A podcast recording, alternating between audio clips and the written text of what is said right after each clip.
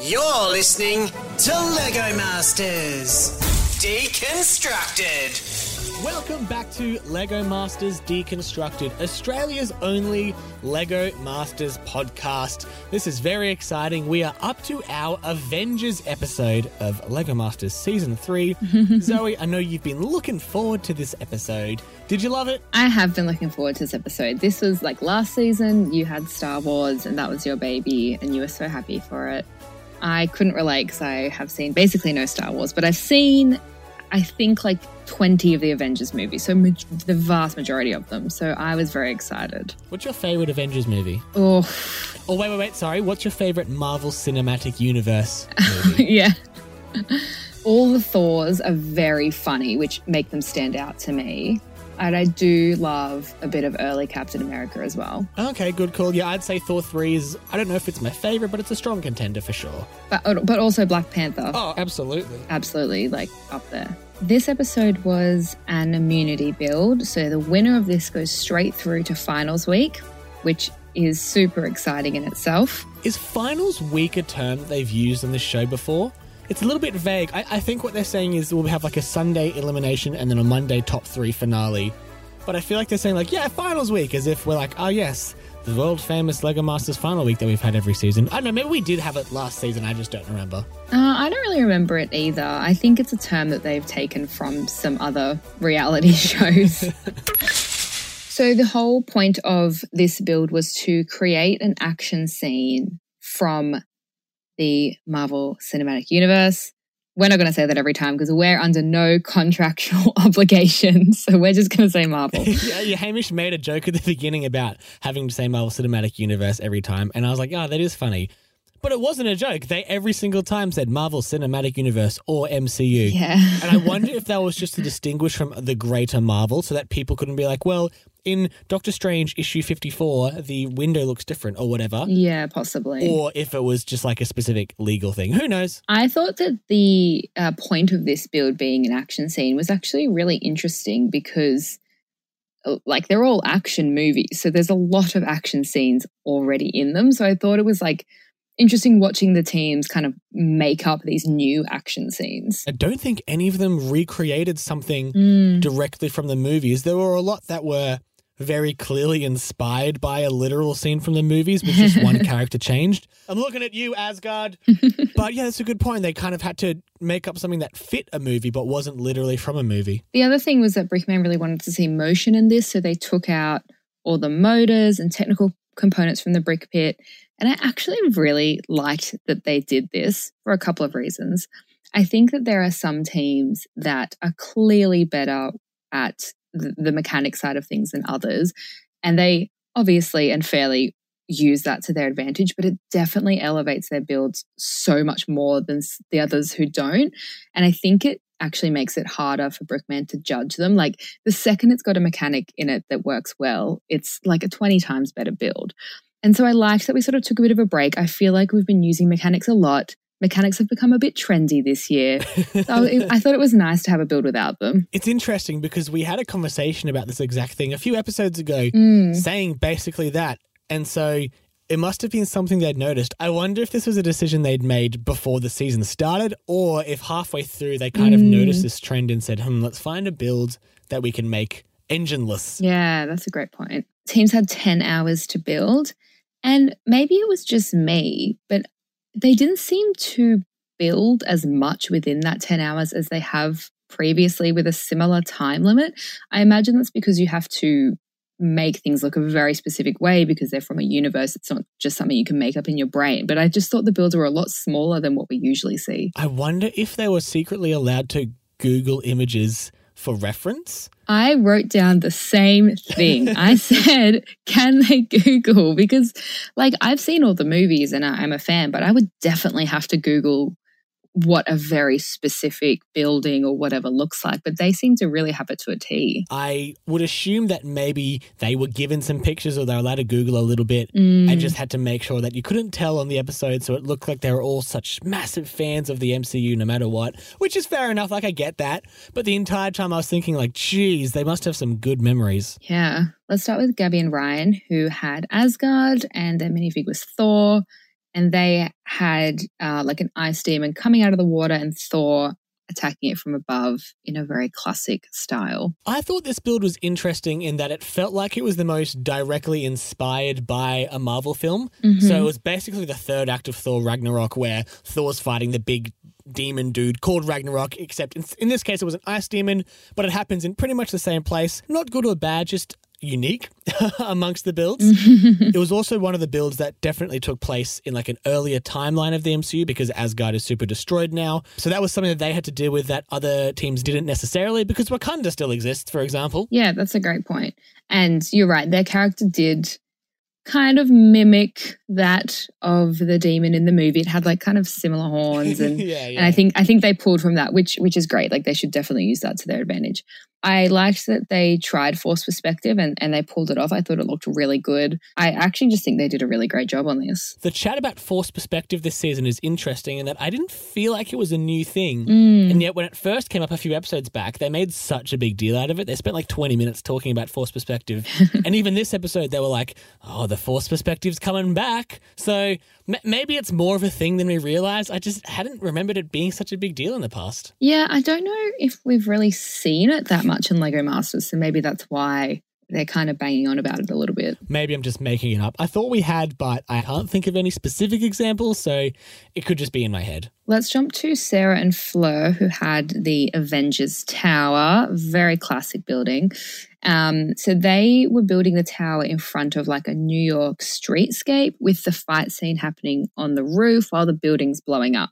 I thought that the moment of impact that they chose was really smart, like having the building burning and the helicopter on the roof with the Hulk. I thought would like was a smart decision, but I think that they kind of made it harder for themselves by building that kind of streetscape in physical walls, like almost like an actual diorama. I think they maybe made it harder on themselves than they had to. Yeah, I was really surprised when I saw that. And when we first saw the walls going up, I was like, oh, I wonder what these will turn into. No, nothing. They were just walls. Um, so I wonder if there was a design choice initially they had made that then got changed, and so by the end the walls didn't function the way they originally meant. Because it seems like just having the top of a tower sticking out of your of your Lego board would be kind of a cool 360 build. Mm, I think maybe because Fleur wasn't very familiar with Marvel and maybe wasn't as confident with this build, they felt like they maybe had to build a little bit more of like a, a landscape and a scene around it instead of just the moment of impact. Poor Fleur, just for reference, Yeah. she seemed to be the only person in the entire episode that had no idea what was going on with Marvel, and that's definitely such a disadvantage. So glad it wasn't an elimination build. Yeah. But what would have happened if neither of them, like Sarah seemed to be into it, but what would have happened if neither of them had seen the Avengers movies? Maybe they just would have gone, all right, pause. We're going home early today. Here's a Blu ray.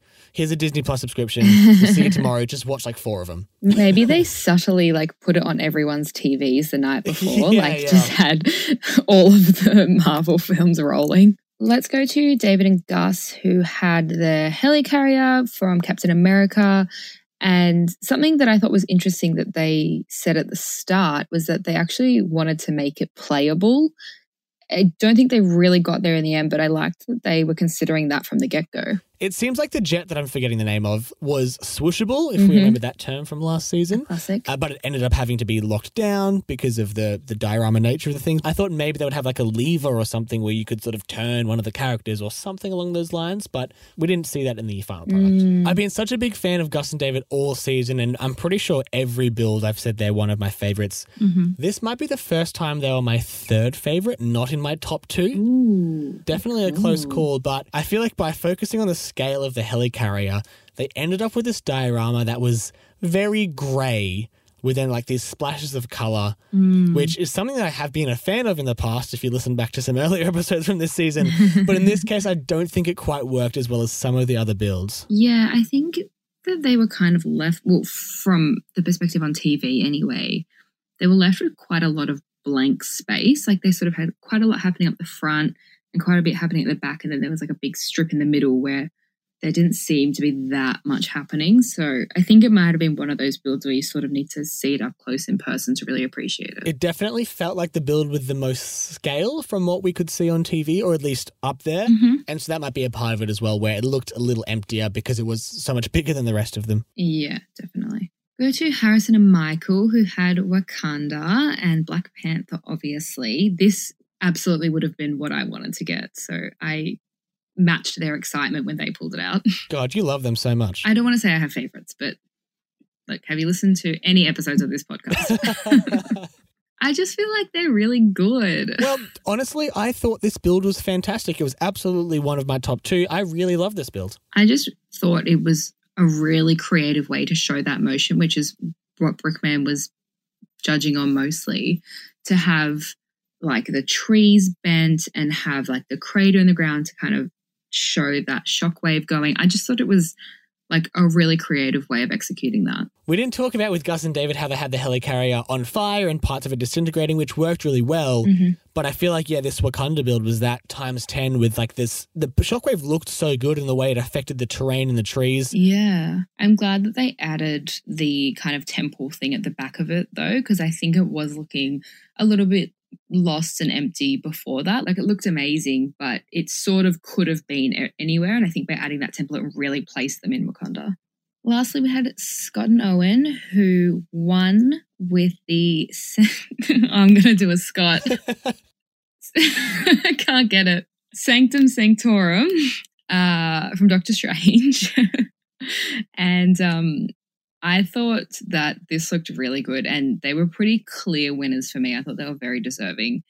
I thought it was good advice from Brickman when he sort of shifted their initial idea from having one side being the iconic building as it stands and then the other side being Doctor Strange fighting the squid. I liked where they were coming from with that, but I think I agree with Brickman that it, it, would have been a bit hard to see. And like the whole point was seeing the fight, and that would have been at the back. So I'm glad that they did it the way they did it in the end. I do think Brickman was right, and that's one of those things where obviously a piece of criteria that he has in his mind is that it's going to be viewable from one specific perspective. Yeah.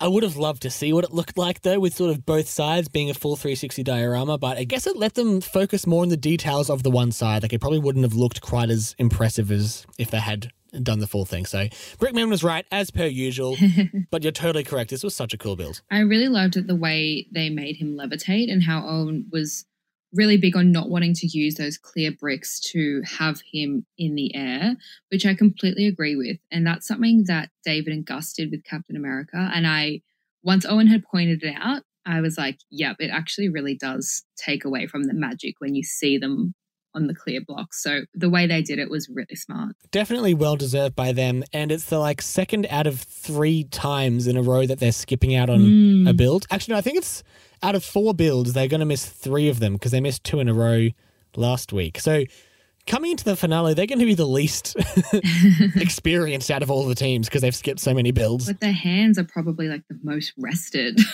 like they're ready to go. Maybe they don't have the calluses they need Maybe. to withstand the 20 hour finale build. That's true. One last thing I thought from them was that the portal was really good. They didn't actually show that much how they had kind of on the outside wall all the characters running in.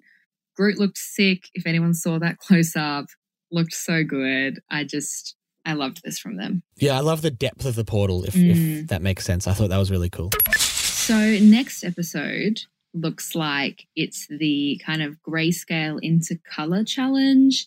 It also looks like it's like based in the 50s. I'm a bit confused about what the actual challenge is.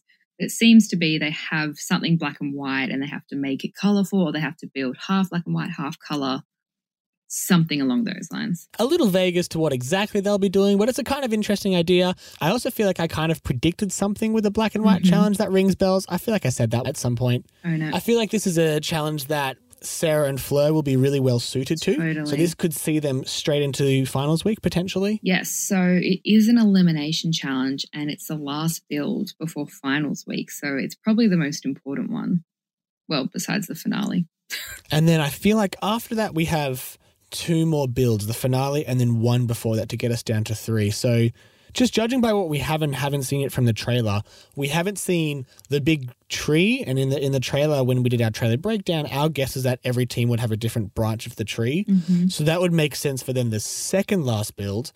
And then we hit there's a big tiger that's in the trailer and like a deer in the forest that we also haven't seen. So maybe one or both of those is the finale week build. Mm.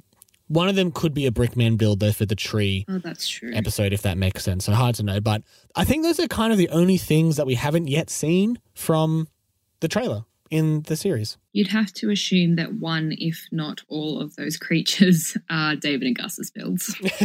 yeah, they're definitely doing creatures. I did think it was funny in this episode when they were building the Red Skull machine, and they were like, "We have to make mm-hmm. sure it doesn't look too much like a creature." yeah. Thank you so much for listening to this episode of Lego Masters Deconstructed, Australia's only Lego Masters podcast. We're also the sixth most popular film and TV podcast in Hong Kong for one random day last week.